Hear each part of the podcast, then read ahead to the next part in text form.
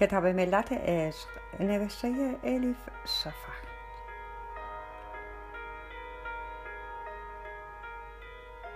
ترجمه ارسلان فصیحی.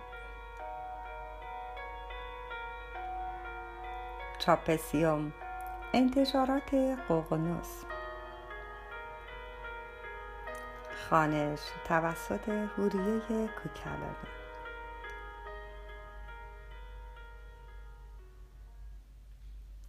الا، صفحه 16. همه سرها به طرف جانت چرخید. کنجکاوانه سراپا گوش منتظر ادامه حرفش شدند. جانت یک دفعه گفت: اسکات و من تصمیم گرفتیم ازدواج کنیم. خب حالا میدانم چه میخواهید بگویید. هنوز دانشگاهتان تمام نشده. حالا صبر کنید. چه عجله‌ای دارید؟ هنوز جوانید و غیره و غیره. اما تو را به خدا درک بکنید، هر دوی ما برای برداشتن این قدم بزرگ آماده ایم. سکوتی غریب بر میز آشپزخانه حاکم شد. گرما و احساس نزدیکی که تا یک دقیقه پیش همه‌شان را در بر گرفته بود دود شد و به هوا رفت. اورلی و ایوی با نگاه‌های گنگ به یکدیگر خیره شدند. اما استر با یک لیوان آب سیب در دستش مثل مجسمه خنده‌دار و چاق ساخته دست مجسمه ساز دیوانه ماتش برد و همانطور خشکش زد. دیوید طوری که انگار اشتهایش کور شده باشد کارد و چنگال را کناری گذاشت، چشمهایش را تنگ کرد و به جانت نگاه کرد. در چشمهای قهوه‌ای روشنش اضطراب و نگرانی موج می‌زد. یک دفعه چنان عبوس شد و ترش کرده بود که انگار یک شیشه سرکه سر کشیده. جانل که متوجه وخامت اوضاع شد شروع کرد به ناله و زاری. آه بفرمایید، من را بگو که خیال می‌کردم خانواده‌ام از شادی بال در می‌آورند و پرواز می‌کنند، اما کو؟ حال روزتان را ببینید. هر که ببیند فکر می‌کند چه خبر مصیبت باری دادم. دیوید طوری که انگار خود جانت نمیداند چه گفته و باید کسی برایش تکرار کند گفت: دخترم، کمی قبل گفتی میخوایی ازدواج کنی. جانت پاسخ داد: بابا جون، خودم متوجهم. کمی ناگهانی شد، اما اسکات دیشب سر شام پیشنهاد کرد. من هم بله را دادم. خیلی خوب، اما برای چه؟ الا بود که این را پرسید.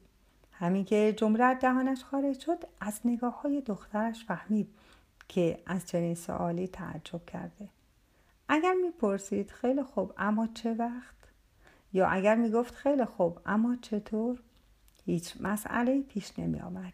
هر دو سوال جانت را خوشحال و راضی می‌کرد و اینطور تعبیر می‌شد که پس می‌توانیم مقدمات عروسی را بچینیم، در حالی که خیلی خوب اما برای چه سؤال غیر منتظره بود و جانت آمادگی جواب دادنش را نداشت و ادامه داد: منظورت چیست که خیلی خوب اما برای چه؟ لابد برای اینکه عاشق اسکات شدم. مگر دلیل دیگری هم میتواند داشته باشد مادر؟ الا در حالی که کلمه ها را یکی یکی انتخاب میکرد کوشید حرفهایش را واضح تر بزند. گفت: نه عزیزم، منظورم این بود که عجله‌تان برای چه بود؟ نکند حامله ای؟ عمه استر سر جایش تکانی خورد. خودش را جمع و جور کرد. پشت سر هم سرفه کرد. آب سیب را کناری گذاشت و از جیبش یک قوطی قرص اسید معده درآورد. شروع کرد به جویدن. ایوی اما زد زیر خنده. گفت: خب پس بگو، توی این سن و سال دایی میشوم مگر نه؟ الا دست جانت را گرفت، به طرف خودش کشید و آهسته فشارش داد و ادامه داد: لابد میدانی که واقعیت قضیه را خیلی راحت میتوانی به ما بگویی. هرچه باشد خانواده‌ات هستیم و در هر حالتی پشتت را خالی نمی کنیم. جانت با حرکتی خشن دستش را کشید و فریاد زد: مادر لطفاً تمامش کن، حامله نیستم. اصلاً چه ربطی دارد؟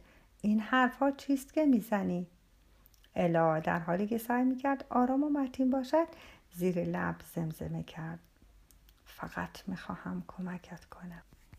جانت جواب داد: با تأخیر کردنم میخواهی کمکم کنی مادر. معلوم میشود که به نظر تو ازدواج کردنم با مردی که دوستش دارم فقط یک علت ممکن است داشته باشد، آن هم حامله شدنم. یعنی فکر میکنی اینقدر ساده ام؟ حتی از مخیلت هم نمیگذرد که چون عاشق اسکات شده ام میخواهم با او ازدواج کنم. درست 8 ماه است که با او بیرون میروم. الا گفت بچه نشو. فکر میکنی توی 8 ماه میشود فهمید مردها چه توی کلهشان میگذرد؟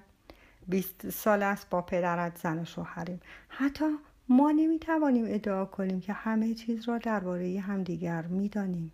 8 ماه برای با هم بودن مگر خیلی زیاد است؟ جلوی بچه بگذاری قهر میکند. ایوی لبخند موزیانه ای زد و پرید وسط حرف. خب مگر نمیگویید خدا دنیا را در 6 روز خلق کرد؟ آن وقت ببین توی 8 ماه چه کارها که نمیشود کرد. همه چپ چپ نگاهش کردند. ایوی دهانش را بست و توی صندلی‌اش فرو رفت.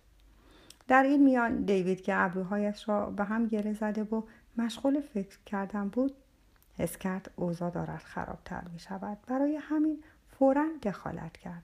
گفت جانم ببین، مادرت اینها را می خواهد بگوید. با یکی بیرون رفتن یک چیز است، ازدواج کردن با او چیز دیگر. جانت پرسید اما بابا جان، یعنی تا دم مرگ باید همینطوری باشم؟ الا آهی کشید و دوباره خودش را در وسط رینگ پرت کرد. گفت والا بدون اینکه حرفم را بپیچانم یک دفعه میگویم، من و پدرت منتظر بودیم آدم مناسب تری پیدا کنی. رابطه شما را نمی شود رابطه جدی حساب کرد. راستش هنوز برای اینکه رابطه جدی برقرار کنی خیلی بچه هستی. جانت با صدایی گرفته پرسید میدانی چه فکر میکنم مادر؟ گمان میکنی همه چیزهایی که تو زمانی از آنها میترسیدی الان به سر من میآید؟ اما اینطور نیست که چون تو در جوانی ازدواج کردی و به سن الان من بودی بچه دار شدی، من هم قرار است همان اشتباه ها را تکرار بکنم. صورت الا چنان سرخ شد که انگار سیلی آبداری خورده بود. در گوشه از ذهنش خاطراتی که میخواست فراموششان کند جان گرفتند. حالتهایش موقعی که جانت را حامله بود، بیچارگیهایش، گریه‌های گاه و بیگاهش، بحرانهایش در اولین حاملگیش که خیلی سختی کشیده بود، سلامتیش به خطر افتاده بود و دچار افسردگی شده بود. تازه مجبور شده بود زایمان زودرس بکند. دختر بزرگش که 7 ماهه به دنیا آمده بود، هم در دوران نوزادی هم در دوران کودکی انگار همه زور و قوه او را مکیده بود و درست به همین دلیل بود که برای بچه دار شدن 10 سال صبر کرده بود. در این میان دیوید لابد تصمیم گرفته بود استراتژی متفاوتی امتحان کند که با آرامش وارد بحث شد. گفت دخترم، وقتی دوستیت را با اسکات شروع کردی ما هم به عنوان پدر مادر خوشحال بودیم. خب پسر خوب و درستی است، خیلی آقاست. توی این دوره زمانه چنین کسی راحت نمی شود پیدا کرد. اما عجله‌ای ندارید که حالا بگذارید فارغ التحصیل شوید، بعد معلوم نیست چه فکری می کنید. یک دفعه می بینید که آن موقع وضعیت فرق کرده. جانت سرش را به نشانه ممکن است تکان داد، اما پیدا بود حرفهای پدرش هم خیلی به نظرش معقول نیامده. بعد یک دفعه سوال غیر منتظره ای را پراند. گفت نکند همه اعتراض هایتان به این دلیل است که اسکات یهودی نیست؟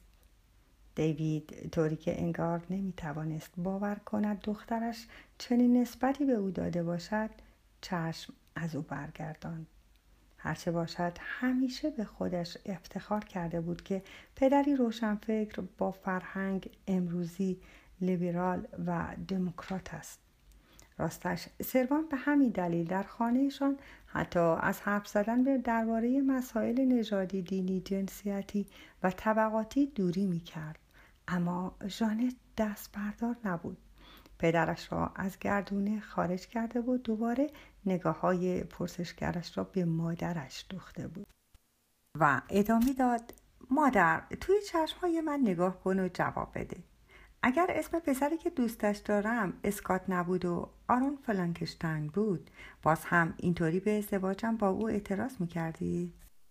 صدای جانت پیچ با پیچ و تیغ‌تار بود. انگار دل الا گرفت. یعنی دخترش اینقدر از دست او عصبانی بود و دق دلی داشت، یعنی اینقدر نیش رو کنایه میزد و مشکوک بود.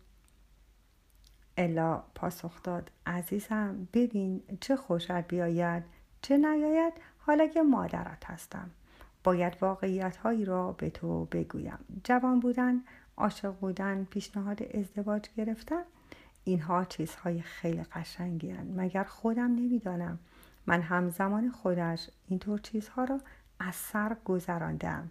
اما حرف ازدواج که پیش می آید باید کلت را به کار بیندازی. ازدواج کردن با کسی که خیلی با تو فرق دارد رسما یعنی قمار کردن. ما که پدر مادرت هستیم طبیعی است که از تو بخواهیم بهترین انتخاب را انجام بدهی. جانت پاسخ داد: خیلی خوب، اما اگر انتخابی که به نظر شما بهترین است در نظر من بدترین باشد، آن وقت چه؟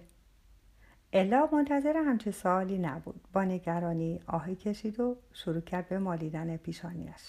اگر درد میگرن به سراغش آمده بود، سرش اینقدر درد نمی کرد. جانت ادامه داد: من عاشق این پسرم مادر، میفهمی؟ جای اون پشت و پسله های ذهنت همچین کلمه ای مانده: عشق.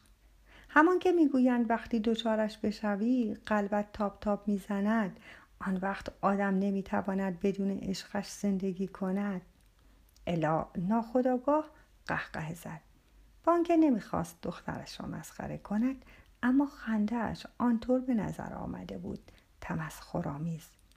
اعصابش به هم ریخته بود. خودش هم نمیفهمید چرا اینطور شده، چون پیش از این ده‌ها بار، شاید صدها بار با دختر بزرگش دعوا کرده بود، اما هیچ وقت اینطور معصب نبود. اما امروز انگار با دخترش، بلکه با دشمنی بسیار موذی و آب زیر کاه دعوا میکرد. جانت انگار دلخور شده بود. گفت: مادر، چرا میخندی؟ تو هیچ وقت عاشق نشده ای؟ الا پاسخ داد: بس است دیگر، حوصله‌ام را سر بردی. بیدار شو عزیز من، خواهش میکنم چشمهایت را باز کن و بیدار شو. آدم که نباید اینقدر صاف و ساده باشد، اینقدر.